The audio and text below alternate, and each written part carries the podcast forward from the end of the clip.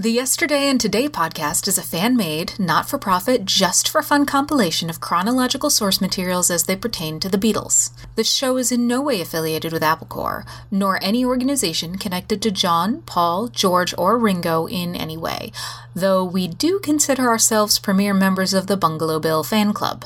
So kick back, turn off your mind, relax, and download the stream. We hope you will enjoy the show.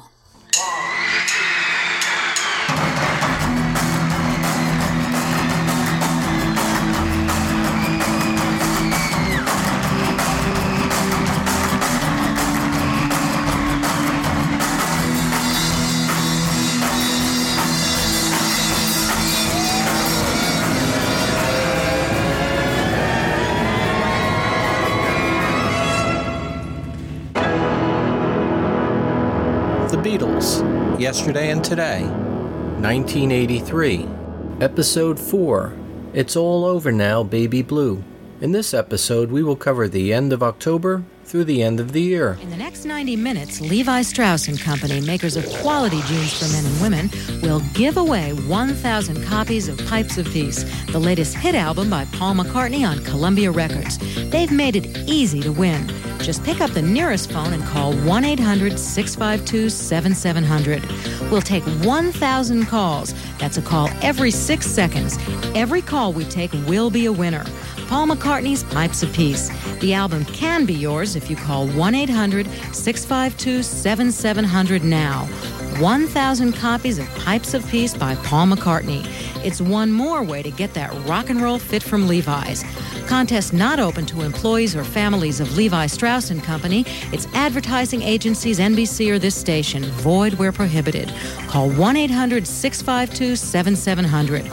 Brought to you by Levi Strauss and Company, where quality never goes out of style.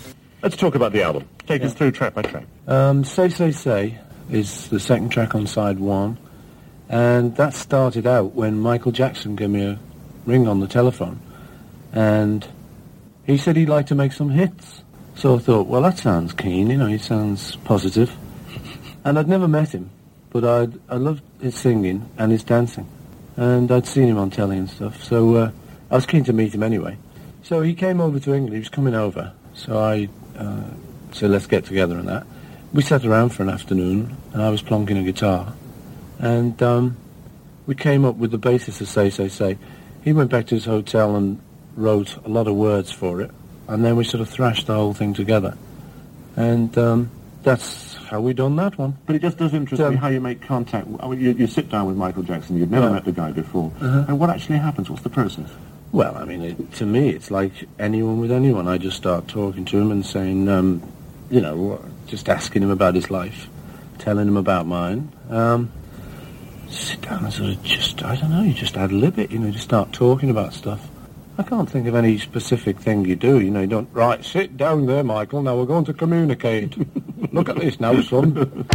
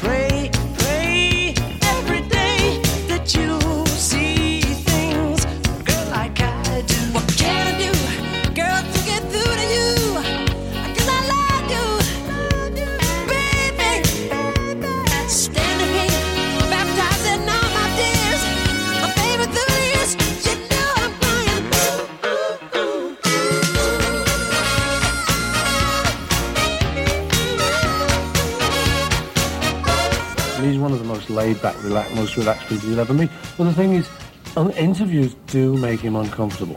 It's funny actually when we were doing the video for Say Say Say. Um, we were in California and a lot of school kids came around, and Michael's fella said, "Do you mind meeting all these school kids?" And Michael would like to know that. I said, "No, I don't mind. I'm happy to. You know, it's just a bunch of kids." So uh, I'm, I'm walking out there, and we're going down the line. You feel like the president or somebody, and vote for me, and not him. you know, and we both of us going down this line, and everybody's saying, "Well, I'm so pleased to meet you," and all this stuff. And halfway through it, in the London uh, vernacular, Michael bottles out.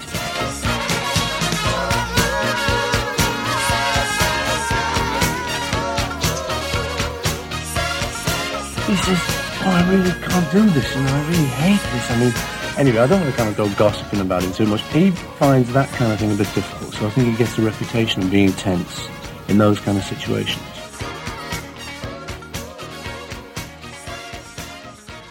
Let's talk about the album. I wrote so bad, it seemed to me just a kind of little tune that was very, very simple. And sometimes when you get tunes like that, you you worry about it. You think it's just too simple. It must be another song, or maybe it's it's just too simple to just sit there. But uh, with so bad, I liked it, you know. And uh, I, mean, I don't want to go on just saying how I like all my own stuff and that. But uh, this particular tune, you know, is, struck me as being a nice, simple tune. and I had this idea of "Girl, I Love You So Bad," but it, it sounded a bit wrong and stuff. So instinctively, I, I wanted to sort of change it because it sounded like I was deliberately putting bad grammar in or something. It just sounded a bit weird. But um, it was one of those that just had to stay. It was the only way I could ever sing that. So I got into it. Funny thing I remember about this was um, when I'd play it at home to my kids. You know, I'd sort of look at one of the girls. We got a lot of girls. Got my wife and three girls in our family and just me and my son are the boys. So I'd look at the girls, you know, as the, as the little the record was playing, you said, "Girl, I love you, girl, I love you so bad." And as I was playing the song over, my my son looked a little bit sort of left out. So we changed the words a little bit to where the girl says, "And she said, boy, I love you," and he goes all shy when he hears it.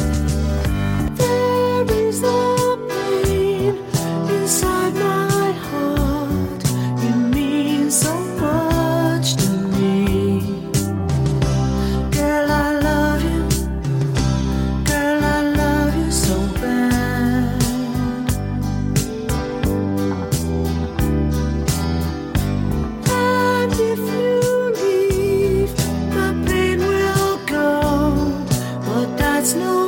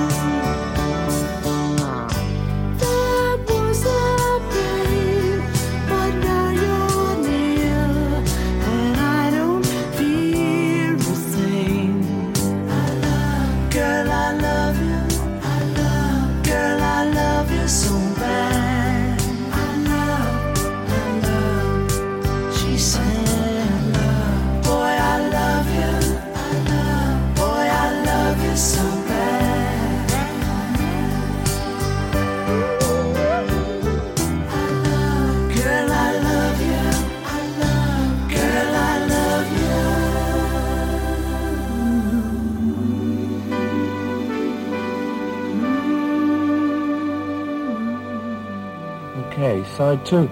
The song "The Man" was um, after Michael Jackson and myself had written "Say Say Say." Um, Michael wanted to keep going, and I had a bit of an idea for an introduction, which is the introduction of "The Man." And I was playing it to him, you know, on the piano, and sort of saying, "Look, how's about this chords and that?" And uh, the the way we worked was we had a cassette going, and then after that little session, he took it back to his hotel and appeared the next day with the entire words to the whole thing. You know, oh, good, thank you very much. Ching, two and six for you, and uh, and uh, that was it. He, d- you know, so it was like music me generally, and uh, words Michael on that.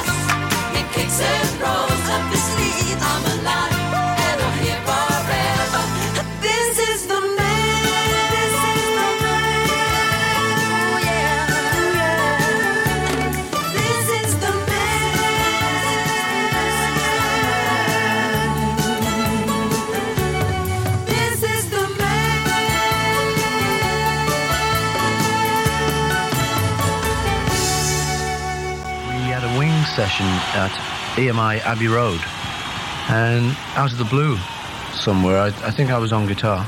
The opening of Sweetest Little Show came out. They can treat you like a brother, they can treat you like a clown, but if they treat you like a lover, they've got sweetest little show in town. So I just had that little bit. Uh, then I developed it a little bit later. At another occasion, I started working on it a little bit, thinking, well, maybe this will work up into a real song. Then we were going to put it in a medley, but in the end, when we came to finish up the album, we didn't like these other two songs. So I just added the guitar piece on the end, uh, which then became the little show that the song was talking about. Because I always fancy doing little guitar pieces like that. I'm a frustrated lead guitarist, probably, one of these people who got lumbered with bass way back. Anyway, so that's how it all came to be, came to pass, and came apart. Well, they can treat you like a brother. Yeah, they can treat you like a clown. But if they treat you like a lover, they've got the sweetest little show in town. You got the sweetest, sweetest, sweetest little show in town. You've been around a long time, but you're still good for a while. And if they try to criticize you, make them smile, make them smile. And if they treat you like a brother, well, you will never, never let them down. But if they treat you like a lover, they got the sweetest little show in town. They got the sweetest little show, sweetest little show, sweetest little show in town. You got the sweetest show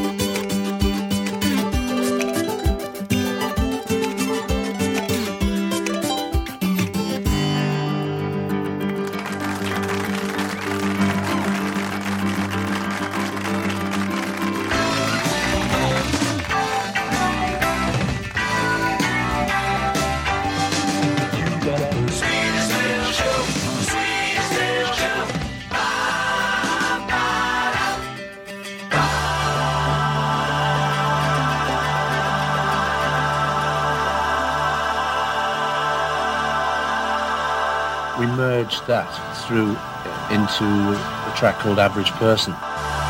Average Person was one of the um, the older tracks on the album, and I had the idea quite a while ago, and it was to do sort of like a stage show type of thing, where a big chorus of people all run onto the stage. I say, I say, I say, I say. Look at the average person. Speak to a man in the street. Excuse me, sir. Can I speak to you? It was like a musical kind of idea.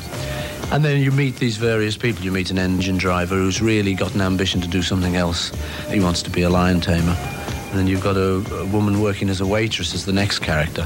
You know, and if you imagine it as a show, you can see them all get come on as characters. And she wants to be a Hollywood starlet, but then she gets thwarted because they give the part to a kid. Just imagine the kid like a little Annie kid. She throws her head in the air and she walks off like she's I've got the part, leaving the waitress to drop all the dishes. And then finally you've got a boxer. There's these three characters in this. And he I like the line in that where he looked into the corners of his memory. Oh, it's all deep stuff, folks. Searching for a picture of the fight.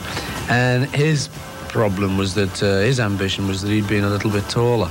So it's really a song about average people with average dreams. In this song, they don't make it, really, but which is how a lot of average people's average dreams end up. The average person. Speak to the man in the street.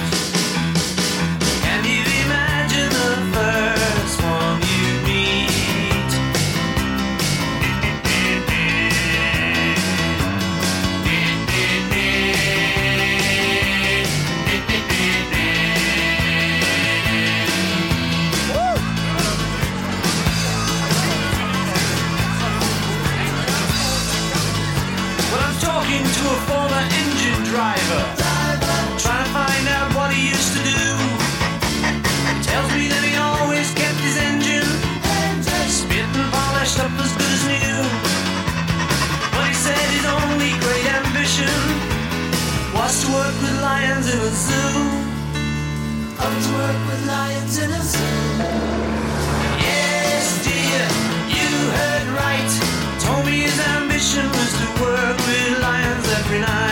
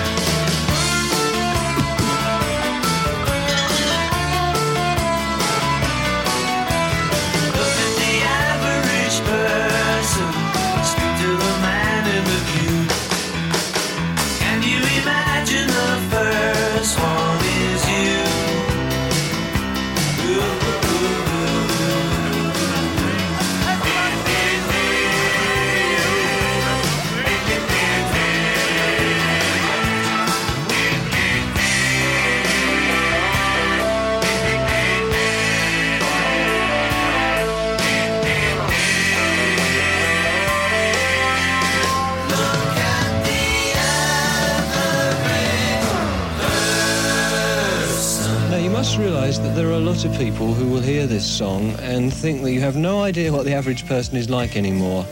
I wonder how you feel you relate to the average person these days. Well, I think I've got a lot in common with the average person, but I'm probably wrong. I mean, my mind definitely thinks I'm average, but I mean, I'm famous, so I can't be average. But I don't mean it like that. I mean, just the way I get up in the morning and think of myself and look at decisions during the day. I do still know about engine drivers and waitresses and people like that. I mean, a lot of people I know are still that. I mean, just because I'm me doesn't mean all my friends are like me. No, I still know the milk lady and the fella in the post office and, the, you know, down there and the people at the supermarket and all of that. So I actually don't feel that out of contact with the average person. I mean, if I if I meet people, just go around to their houses and stuff, I have a very easy time slotting in. I mean, I've never found it difficult because the kind of family I'm from is that. It's real average family. Paul McCartney's latest album wasn't made with one group.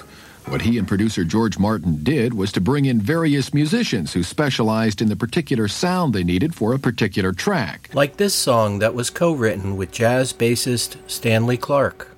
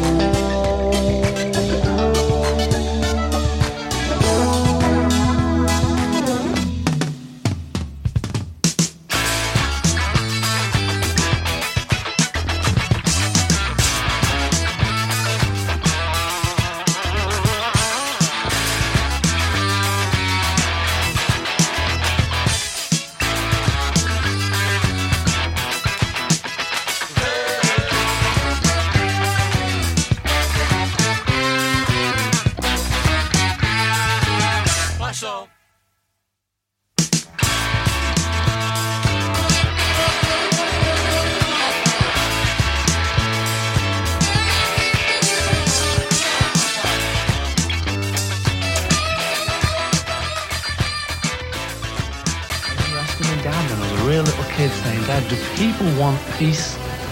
Or, you know, do, uh, is it always going to be wars? Of course, he didn't really know the answer, but he kind of said to me, he said, no, as far as he was concerned, he said, no, the people want the peace. You know, people would love it to be peaceful. People in Russia, people in Beirut, everyone would love it to be peaceful. But there's all these political craziness going on, you know, and you have to deal with that kind of reality. Peace brings us full circle to the beginning of this chat. Pipes of Peace is the new Paul McCartney album, and it's the music you've made in 1983. Just to finish this chat we've had, let's look at the music and the things you feel good and bad about. Maybe satisfied or dissatisfied would be a better way of looking at it. What, all my music? Yes. All of the things that you've done, Wings, the. Well, I'll tell you what. I mean, the way I look at it is that it is such. I'm so lucky to. I mean, you hear people talking about a gift, and you know, I, I don't really think of it as that, but it is.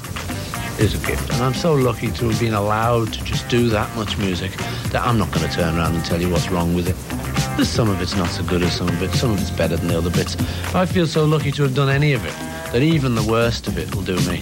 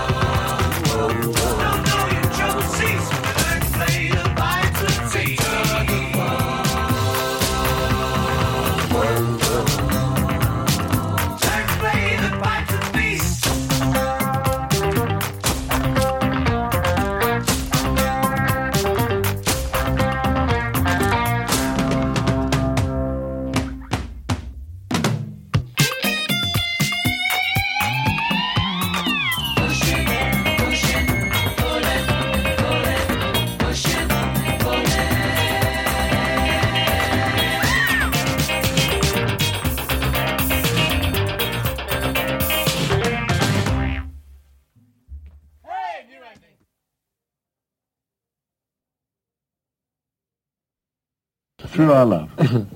Through Our Love is a love song. Um, Is it to anybody?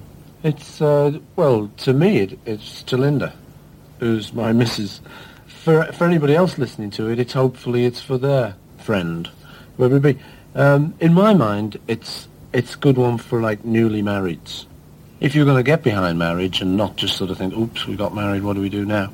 If you're going to get behind it, you took actually vows, and you can either, we giggled through ours, but afterwards, you know, because it's also funny standing up there saying it all dead serious now, and Linda was hooting away. But, um, but afterwards, you realise you have stood up in front of someone and you've said, yes, I will, and I'll promise to be okay to her, and, you know, in sickness and in health.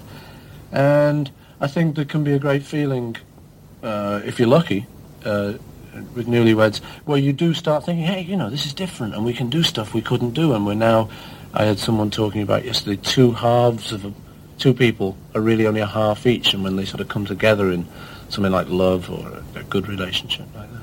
But I think that that is great, you know, when you have those sort of periods when hopefulness is at its height. I think that's good for you. I think it feels great. It's optimistic. You can get on with things without just worrying all the time.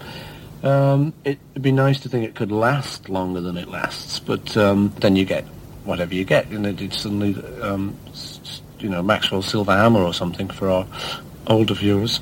you know, some somehow something will go wrong, something will happen, because that's what I mean. That's that's life. As a side note, assistant engineer on the album, John Jacobs, shared a hidden nugget, a secret message, if you will, that was written into the string part in Morse code at the very beginning of the song Through Our Love. The high violins play it, and it spells out P E A C E.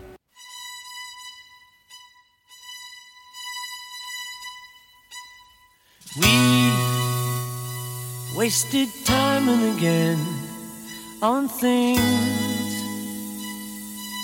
things we already knew.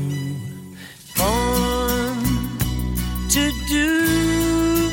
I give my love to you whenever you get some time. Whenever you get some time,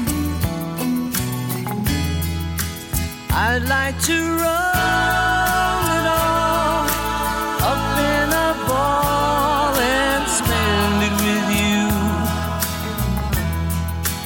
You've got the power of love, and love has the power to make it come true we can go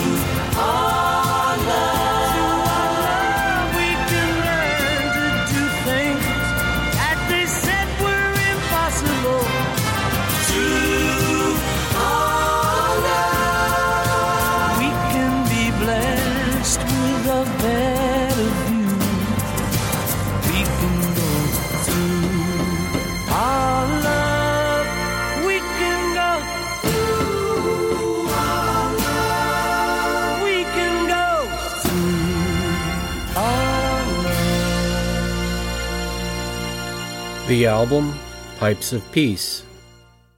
The album reached number 4 in the UK album charts and number 15 in the US Billboard Top 200 charts. The LP did reach number 1 in Norway. Let's talk about touring plans. Now, we haven't seen you on the road for quite a while. In some ways, I think people feel they might never see Paul McCartney in concert again. How do you feel about that? Um, when I went on the road in uh, whenever it was last, a few years ago, I had a regular group in Wings, and there's a reason to go on the road. Since then, I haven't actually had any plans, and it's not really been uh, motivated by anything in particular. Although I've, I've- people sort of say that since John's death, I've been loath to sort of show myself. It's just not not really that true. Although obviously, like it's got to have some kind of effect. But the way I'm looking at it really is that I've been involved making Tug of War, Pipes of Peace, and the film uh, Broad Street.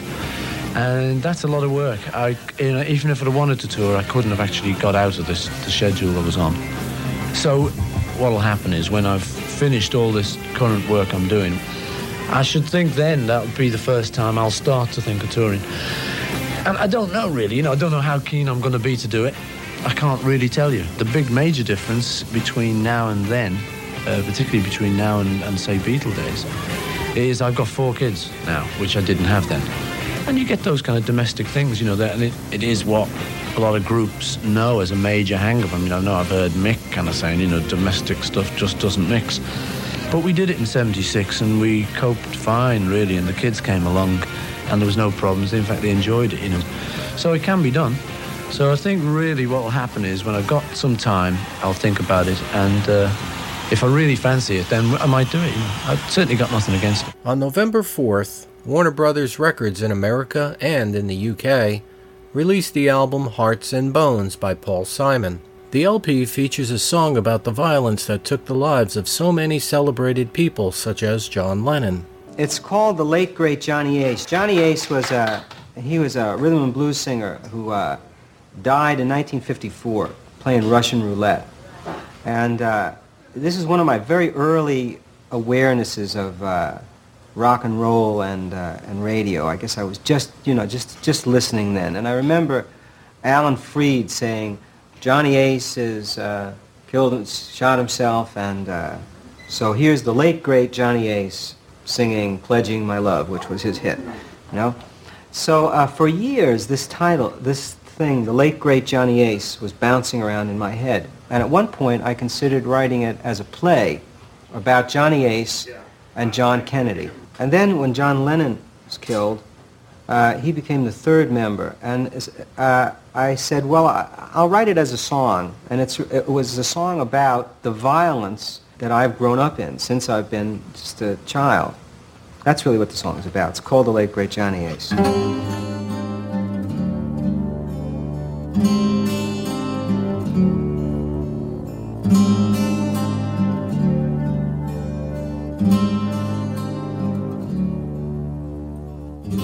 I was reading a magazine and thinking of a rock and roll song.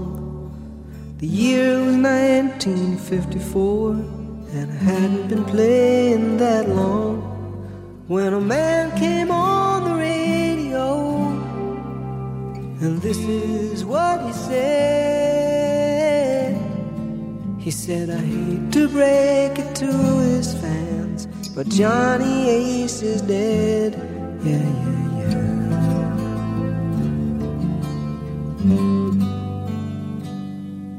Well, I really wasn't such a Johnny Ace fan, but I felt bad all the same. So I sent away for his photograph, and I waited till it came.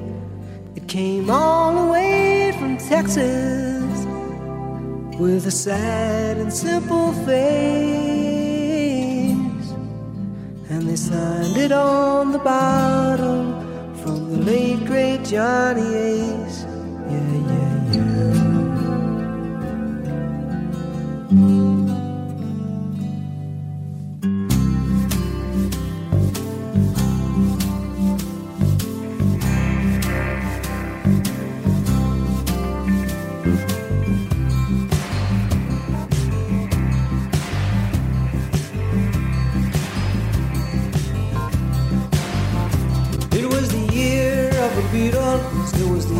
The Stones. It was 1964. I was living in London with the girl from the song before. It was the year of the Beatles, it was the year of the Stones. The year after JFK.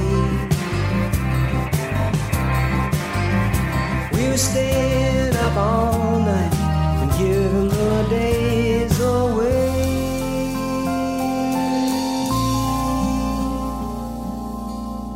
And the music was flowing, amazing and blowing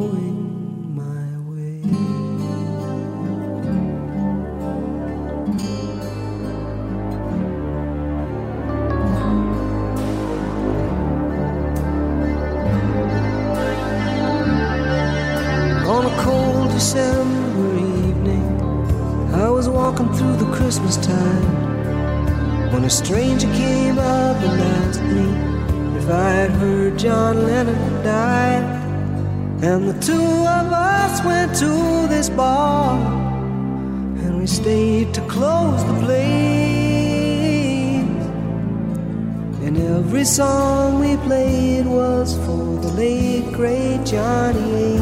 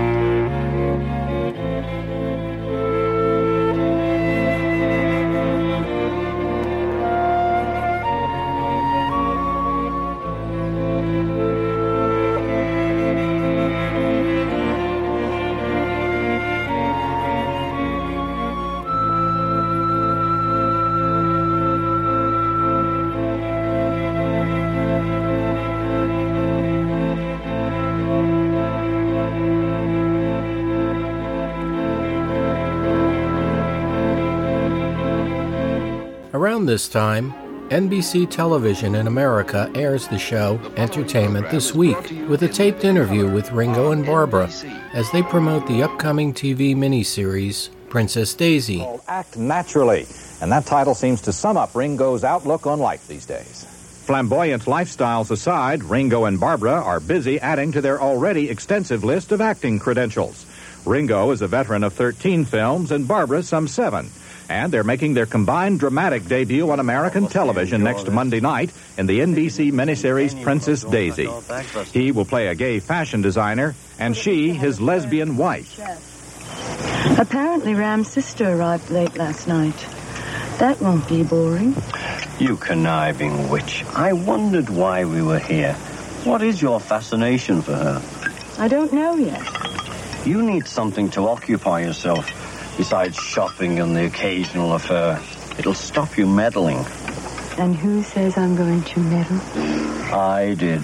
Kissy, kissy. Ringo and Barbara live in a sort of looking glass existence themselves. The life of an ex Beatle has its drawbacks, one of them being putting up with self proclaimed Beatle biographers and their books. I refuse to read them. I've never read any of them. You see, I was there, so I've got my stories. And, you know, you do, it's not that you're blind, you do get knowledge of them because usually some newspaper will take extracts and put them in the paper. And then you, once you've read that, you know it's lunacy again. I mean, mm-hmm. I will not write my autobiography. I will.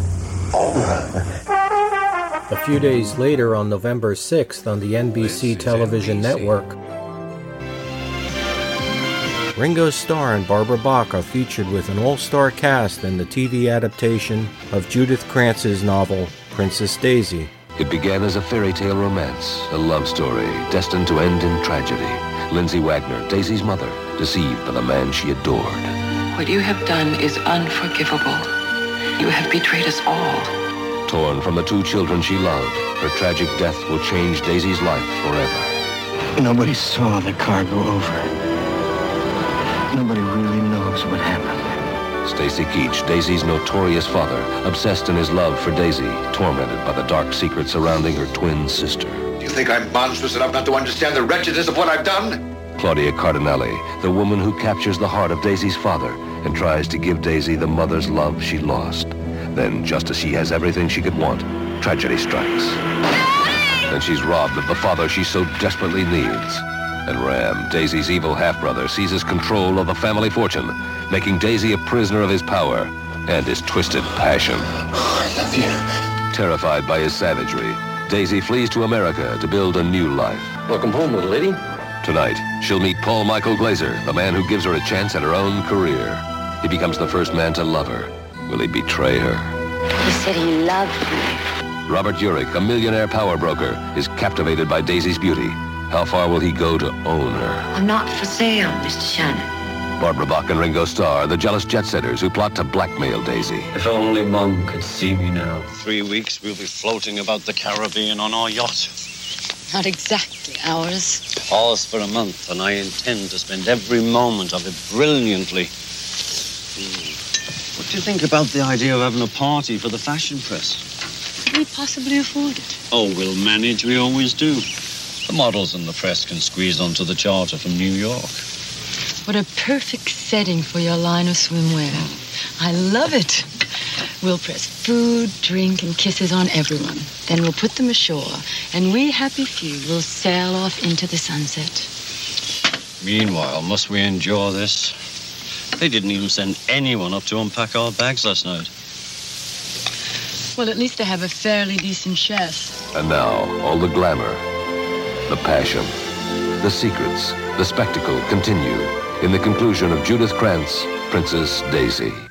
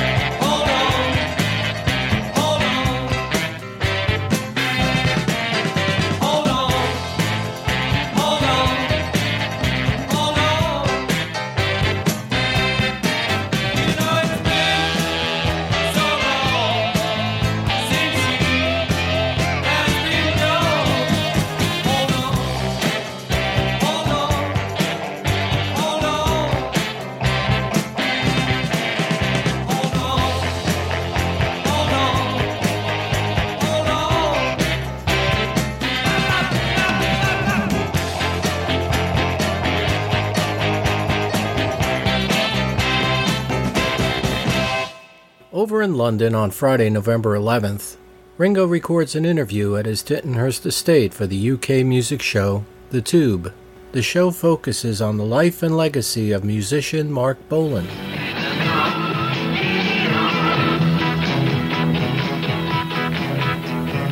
Besides being like an original punk, um, you know, he was. He was the first one in, into all of that. Before Bowie was dressing up early, you know, and they were great friends. Not a down on David. I just thought Marc was a great innovator, you know, and he was so, and he was always good fun. We got real friendly before the film, and he was he was uh, offered. Someone was offering him money, a lot of money, to make this movie of his concert. And we were sitting around talking about it. I said, well, I was running Apple Films at the time. So I said, well, look, I'll put up the cameras and the crew and everybody. You put up yourself. We'll share because, uh, you know, everyone gets ripped off by those companies. But it was it was a kind of mixture between the rock concerts, wasn't it? Was it Wembley Empire Pool? Yeah. Yeah, and uh, kind of mixture between that and fantasy, wasn't it? Well, yes, because I was real bored. At that time, there was a lot of rock shows being filmed. And it, the atmosphere isn't the same when you're sitting in the audience in a cinema, you know, the, it loses something. So I was, I convinced Marc that, you know, I think it should be more than just uh, filming his show. And so, you know, Marc's, I think he loved more than being a pop star was that he, his big line was, you know, I'm the biggest seller po- selling poet in Britain, which he was at the time. I think a lot of his music, like a lot of ours, holds up today, you know, and he had a certain, his music had a certain attitude with the words, and he did have a definite sound. And he was the sound. I mean, he could have played with anyone, but it was Marc's guitar and his and his vocals that gave it something that that remains.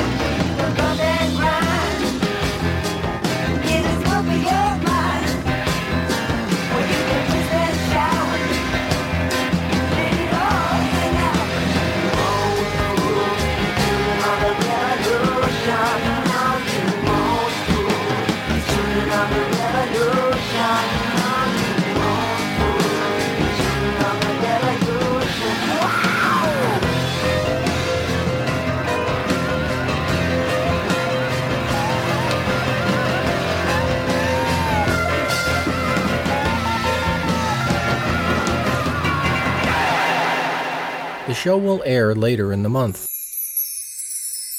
Inspired by the recent reunion of the Everly Brothers, Paul McCartney at his home in Rye, Sussex, writes a song for them.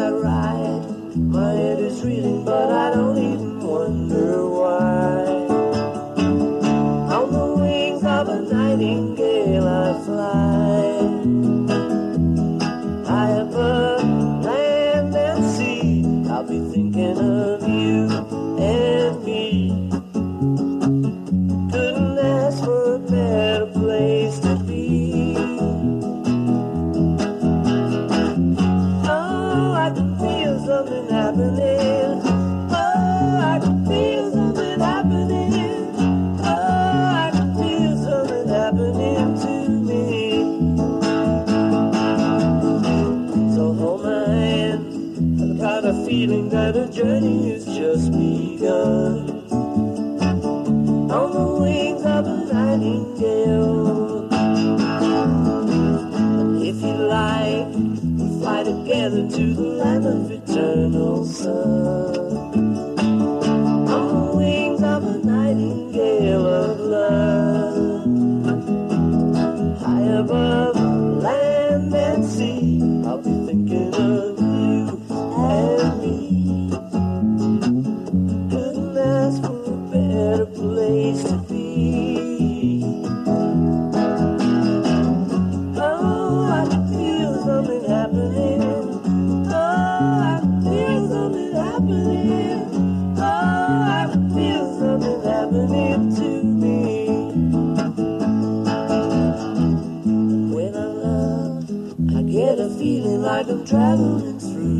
On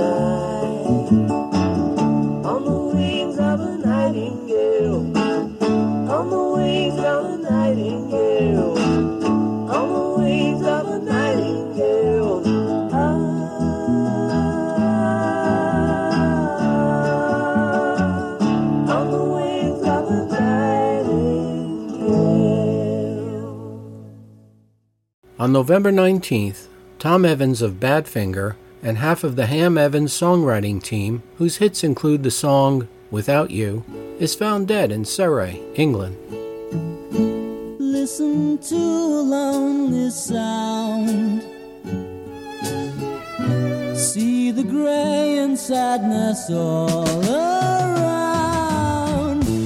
Tommy Evans was devastated by Peter Ham's suicide. So were the rest of the group. For a while they split up, all going their different ways. Tommy Evans and Bob Jackson combined to start a group known as the Dodgers. But there were also numerous attempts to revive Badfinger. Another American entrepreneur promised them great things from a tour of the United States. It turned out to be a disaster. So Tommy was, I mean, he was like, oh, what have I done? What have I done? I've signed my friggin' life away, you know? The promoter housed the band in a vacant model home in Milwaukee.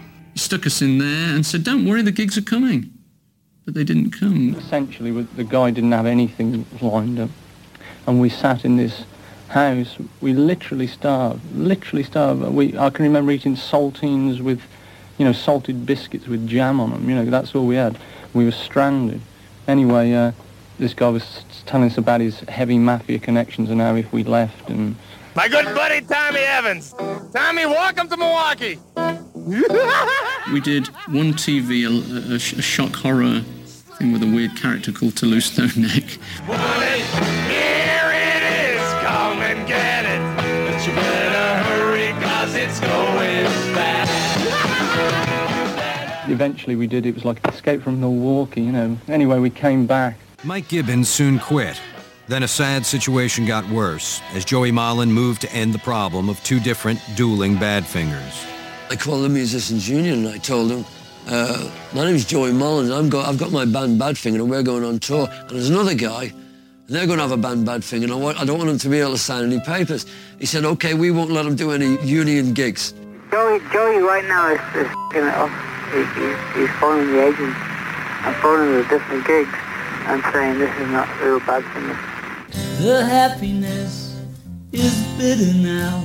At the same time, Tom was also being sued for $5 million by the Milwaukee promoter. And he was a nasty person. I know that as well. So everything went wrong for Tommy as well. Tax problem, taxman after him. Somebody sued me for five million. So everything just collapsed. He couldn't see any way out of it. In the night, he get up at three o'clock, four o'clock, and he said, "What I'm gonna do?" And like, I'm gonna lose everything. I can't even afford to pay the lawyer. By early 1983, Joey succeeded in stopping Tom from calling his band Badfinger. Tom returned to London, his wife Marianne, and their six-year-old son. Tom was dealt another blow as Joey Molland, Mike Gibbins, and former manager Bill Collins began pressing him for a share of the song royalties Tom had been receiving for Without You. But I guess that's According to Tom's former bandmates, the members of Badfinger had an unwritten agreement to split the royalties for all the songs they recorded together. eyes is your sorrow? Tom focused his anger and frustration on Joey.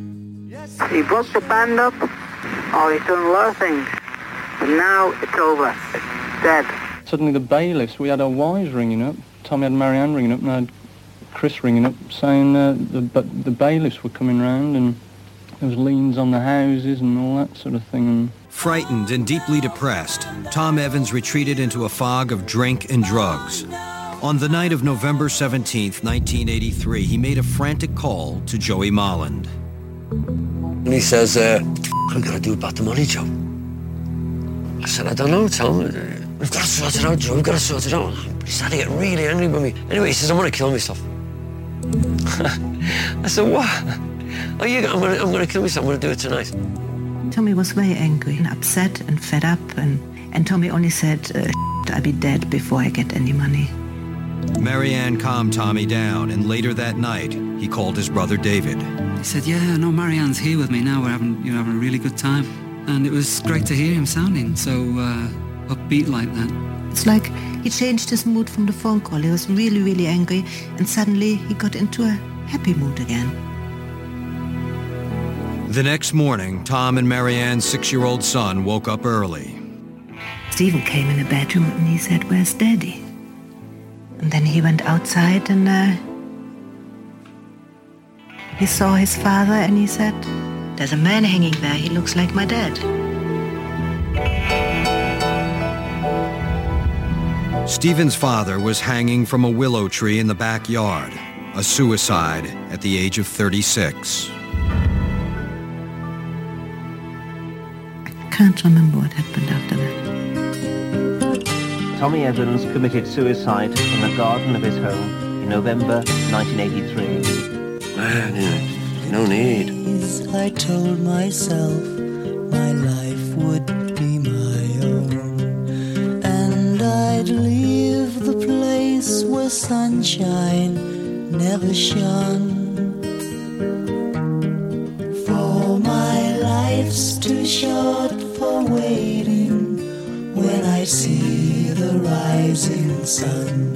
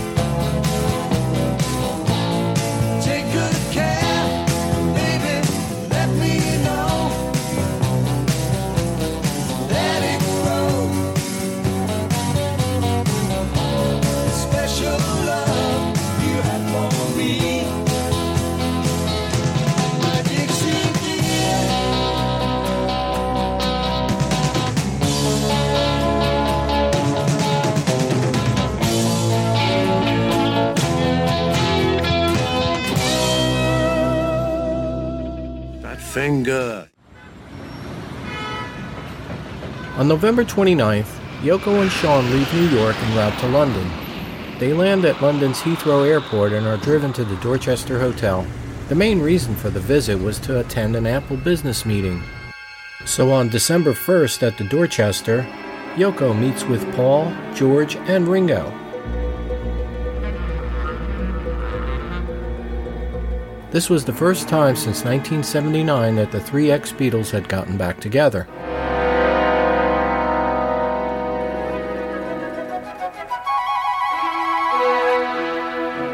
For the next several hours, they go over various Apple Beatles royalty business.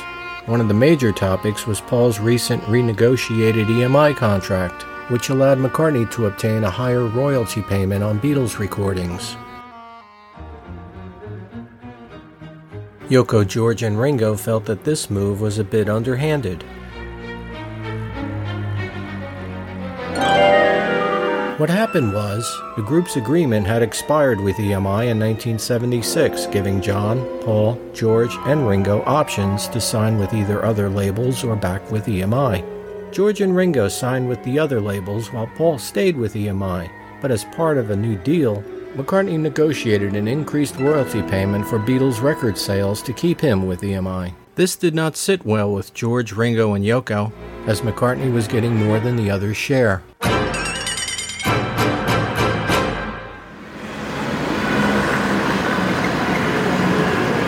On the same day, Island Records in the UK released the single Honorary Consul by classic guitarist John Williams. The song is written by Paul McCartney.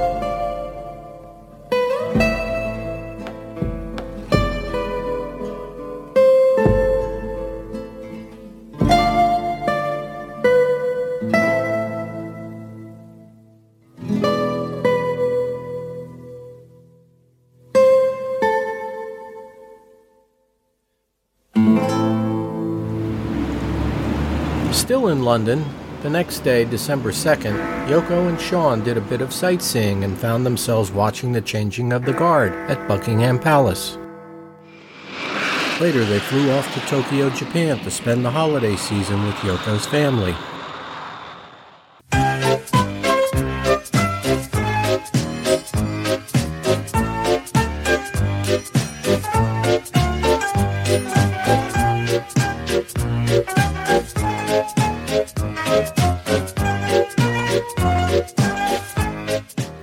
December, Ringo signs an agreement to narrate 26 five minute episodes of Britt Allcroft's animated children's show, Thomas the Tank Engine and Friends, for the ITV network. Thomas the Tank Engine has worked his branch line for many years and knows it very well.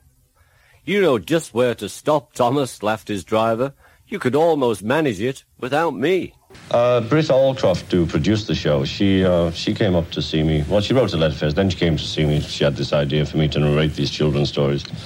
And they're all about these fabulous little trains, you know, which I never had because I was a Beano man. and uh, I said, you're going to be crazy. Thomas had become conceited. He didn't realize that his driver was joking. And I, uh, I really backed off at the beginning, thinking, well, kids are into uh, dinosaurs with guns on their backs, you know, and Yeah, spaceships. yeah. Don't be daft, snorted Percy. You know, she kept at me, and then in the end, I said, okay, I'll tell you what I'll do. I'll just read flat uh, five of the stories. Next morning, the fireman came. Thomas drowsed comfortably in the shed as the warmth spread through his boiler. And I sent the tape to her, and if you still need me, then we'll talk again. And she did. And then we did Thomas the Train. There's all these little babies screaming again. Bingo, bingo! I used to have the mothers. Now I've got the kids. On December 3rd in London, Paul gives a one hour interview to BBC Radio 1's morning show, hosted by DJ Simon Bates. Radio 1 presents Paul McCartney now. For the next hour, Paul McCartney talks about making records. I actually enjoy it, you know. If I didn't have to do it, I think I'd try and do it as a hobby. About Michael Jackson. He's one of the most laid-back, relaxed, most relaxed people you'll ever meet. Well, the thing is, on interviews do make him uncomfortable. You know, I sort of said to him, um, why don't you do interviews, mate? He said, I, I don't feel comfortable. How do you, how's that for a Michael Jackson impression? Paul McCartney on Critics. But I suppose nowadays the people like the Stones and people who are established like that, the first thing that journalists almost got to say is, well, it, let's get this straight, it's rubbish. And they're old men and it's old hat. On songwriting. It's not easy to develop them. You get, you get an idea and you say it all in the first verse. And then sometimes you look, you look for a little extension in the second verse and it's just not there. You sort of feel, well, I've said everything about that song just in that first verse. And now you can get on to how her brother feels about it or something or, you know, and you look for things, but it doesn't come easily. Paul McCartney on Old Friends. It is cozy, and I, in a way, I do like an easy life, you know. So it is very good to have Ringo around drumming. And Enemies. He came to our houses and he said, "It's going to be a lovely book, and I'm really going to do a smashing thing here." He had some fellow with him who was actually writing it, um, ghosting it and stuff. And we had him in, and we cakes and teas and everything, the whole bit. You know, come and meet the kids. Long time since you've seen Uncle Peter, and we were really kind of, you know, introducing him, putting, welcomed him in a lot. And I know uh, he did this for quite a few people, on the understanding that he was going to show everyone what he'd written, and that we'd all say, well, that's okay, or that's a bit strong, or whatever. And he basically just went for it in a big way, as they say. He just got back to the States and just decided to just publish it. Radio 1 in stereo presents Paul McCartney Now, featuring tracks from his new album Pipes of Peace and Paul McCartney in conversation with Simon Bates. On December 5th in America, Polydor Records releases the LP Heart Play Unfinished Dialogue by John Lennon and Yoko Ono.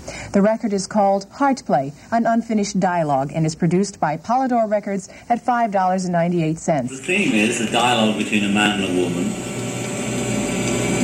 which is what it is. And this album is part one of at least two.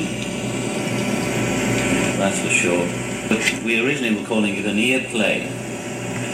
Heart play. Yeah, it went to heart play, which still contains the word ear. It's from the 22-hour conversation John and Yoko had with Playboy magazine in 1980. Meaning, apart from the the whole popular kind of you know music on it, which we like. There's also a theme running through it, and it's also a story. But a story with not much description, just dialogue. You know those kind of movies, or a, a radio play. You know they can't afford to have too much description. December 8th. It's been three years since John was murdered. Lennon's friends, May Pang and David Bowie, remember him. If you could tell us maybe one thing about John Lennon that you would like everyone to know, what would it be? that he was real warm, witty, and such a genius at his music. And I'm sorry just to say that he's not here to give us more. I never forget something that John Lennon told me. We were talking about writing, and, and I would always admire the way he, he used to cut through so much of the bullshit, just come straight to the point with what he wanted to say. And he said it's very easy. All, you have to do is say what you mean, make it rhyme, put a backbeat to it. Right. And that, I keep coming back to that principle. Did as a fame writer. sort of come out like that? Yes, absolutely. I mean, it was so easy. John had an incredible charisma that, that made you cut through things. Right. I can see the effect that he must have had on McCartney. I, I would imagine McCartney sorely misses that now. Meanwhile, over in the UK, it was around this time in December at Chobham Common in Surrey that Paul McCartney filmed the video for the song Pipes of Peace. The video depicted the famous 1914 Christmas truce between British and German troops. So that was the hardest bit, really, just to create um, an event that happened in 1914 where there was a Christmas Day truce between the German and British in France, uh, where the soldiers themselves decided to stop fighting for a day and uh, they played football and exchanged cigarettes and uh, drink and chocolate and etc. And um, uh, we liked the idea because it kind of symbolized that people themselves don't really want to fight each other. It's just the events that sort of uh, take over. So it seemed like a nice idea to me and the film director That is director Hugh Simmons. To uh, use that uh, in a modern context with a modern song to sort of show that um, it's always been happening and it's still happening.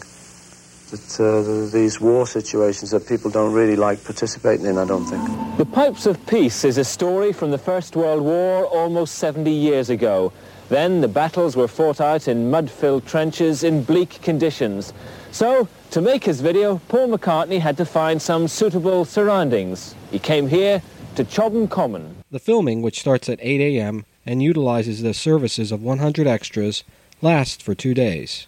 On the first day, Paul, who had his hair cut especially short for the filming, arrives on the set at 6 a.m. and spends two hours in makeup. Despite the message of peace in the song, controversy occurs with the locals and the filming crews. The new town council claims the locals who ride their horses are damaging the common. with horse riders at Chobham in Surrey.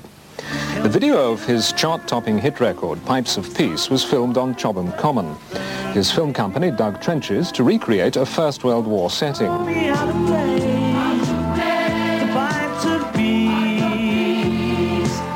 But despite the song's message of peace, local riders are angry. They say they've been banned from riding on the common in case they cause damage, and they've protested to Surrey County Council about the filming. The authorities say renting the common to film companies provides valuable income. This quagmire of mud is where one of the scenes was filmed. First, the bulldozers moved in to make trenches, and then when the cameras left, they were filled in again. It's still quite a mess. Meep Mienes canters across the ground where Paul McCartney and the actors played football in his video. Her family have been exercising their horses on this common for over 30 years. But now Meep and 20 other young riders have been taken to court for riding here. She was fined £25. The council say the horses are damaging the ground. Yet only a couple of hundred horses ride out on this vast stretch of 2,000 acres. Meep is upset by the council's action. Well, we think it's very unfair that Paul McCartney can come along um, and make a video up here on the one area that we've been told specifically to keep off with the horses. They left an awful mess. The horses never make that sort of mess. Um, we've got uh, 2,000 acres to ride on, on Chobham Common, and if we don't ride on the Common, we have to go out on the road, which are very busy around here, lots of lorries. Because of an old law, Chobham Common is to be kept for the people of the area. But since Surrey County Council took over the running of it, they've brought in their own regulations. The council repeated the claim that the horses damaged the ground and added they're trying to cater for everyone. And they said that the video companies have always repaired the ground. Scenes from Superman 3 were filmed here four years ago, but then large areas of heather were damaged. Over in London on December 14th, Well, my friend George and I have just had tea with Russell Harty. Forget that. Very nice too it was. It was nice. The original Boy George, yeah? Join Russell Harty and his guest Paul McCartney at 6.40 tonight on BBC One. McCartney appears with George Martin on the BBC One program Harty, hosted by Russell Harty. Paul McCartney was putting the finishing touches to his new single called Pipes of Peace with George Martin, the record producer, who made most of the Beatles records. They showed me how Pipes of Peace was made and also the new video that goes with it. Over then to the Air Studios in London Town.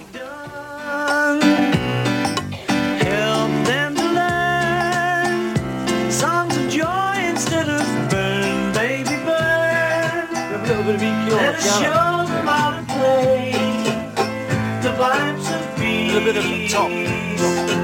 Play the pipes of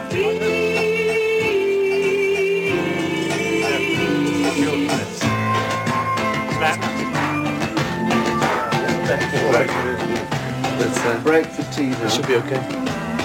Little break. Look, look who's here, George. What a nice surprise. It's Russell's Harty.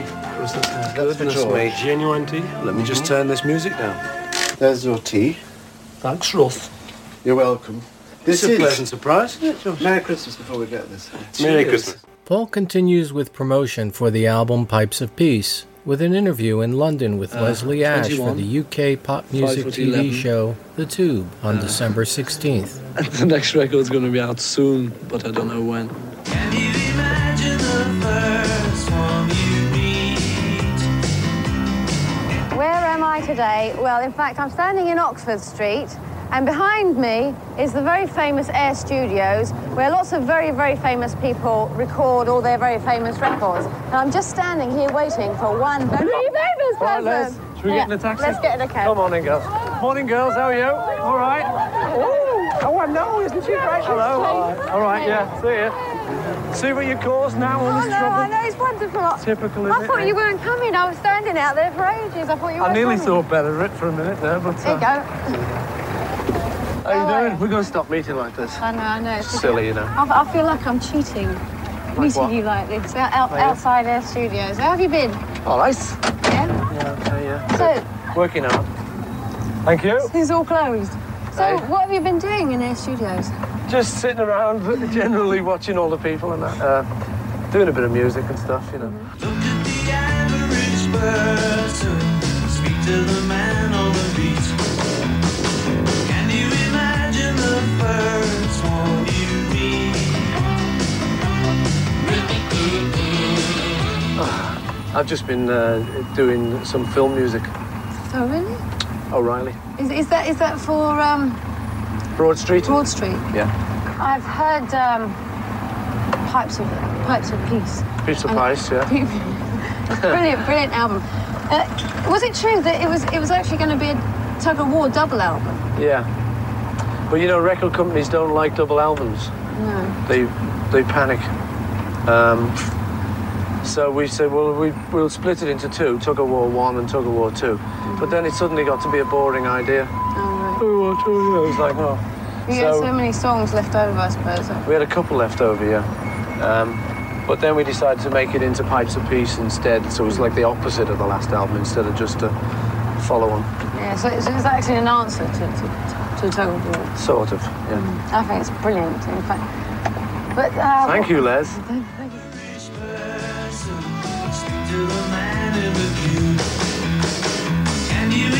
Imagine the first one is you? Ooh, ooh,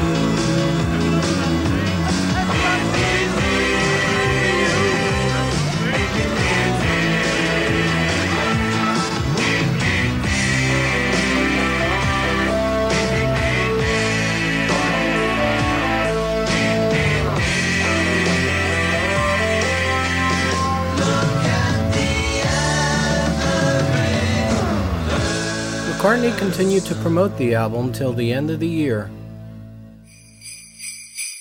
December 25th, Christmas Day.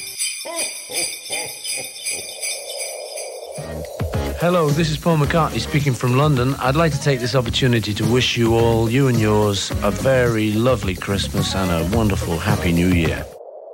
December 31st, New Year's Eve. Dick Clark back live here in Times Square, New York City on the 12th annual New Year's Rockin' Eve on ABC, and what a happy crowd we've got. They are waiting. There you can see they're directing their attention skyward. Yeah, there it is. They've lighted the ball up there, and the crowd has reacted to it. They know that it's going to begin to move. It's the Big Apple. It's New York City. 1984 will light up on cue as we enter the new year. With 1983 fading into the distance in less than 30 seconds, the ball will reach the bottom of that flagpole and the new year will be here.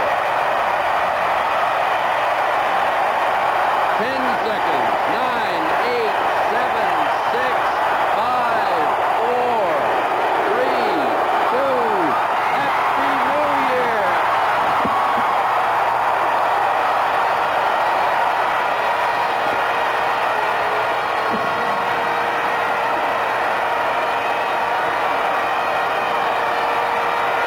Las Vegas, New York, and Hollywood.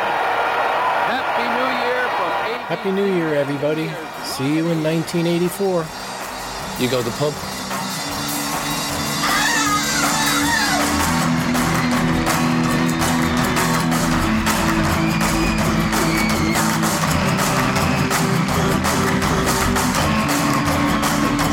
For more information or to contact the show, visit yesterdayandtodaypodcast.wordpress.com or email at yesterdayandtodaypodcast at gmail.com. Also visit at yesterdaypod on Twitter and search Yesterday and Today Podcast on Facebook. See you next time.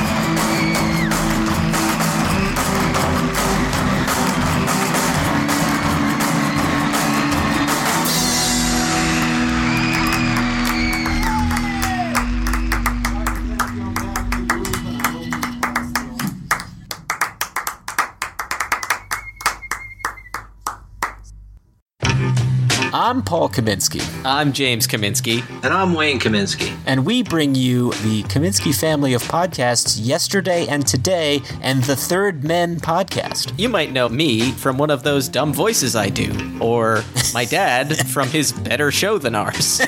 Wow. And we're here to tell you about some cool merchandise you can pick up for the shows. As we mention in each episode, we do not in any way profit from these shows whatsoever, but to break even on some expenses, we have put up some cool merch that you can pick up to help support the show. yes, some fun apparel, things you can put on yourself. Are we going to be selling Marks and Spence underwear? Don't worry, we will. You can head to our social media pages. That's facebook.com slash yesterday and today podcast or facebook.com slash third men. Or you could head to society6.com slash Kaminski Family Podcast. That's society, the number six, dot com slash K A M I N S K I Family Podcasts. Yeah, keep our lights on. I'm in the dark. Dad, any words of wisdom? Hello? The lights just went out. Guys, we need your help. Buy stuff. Perhaps a coffee mug that you can enjoy a beverage out of while listening to our shows. And if you haven't got yours, please send forth in and get a free one. All right. Thank you, Dad. All right. We'll see you on the podcast, folks. Bye. It's audio. You can't see oh, me.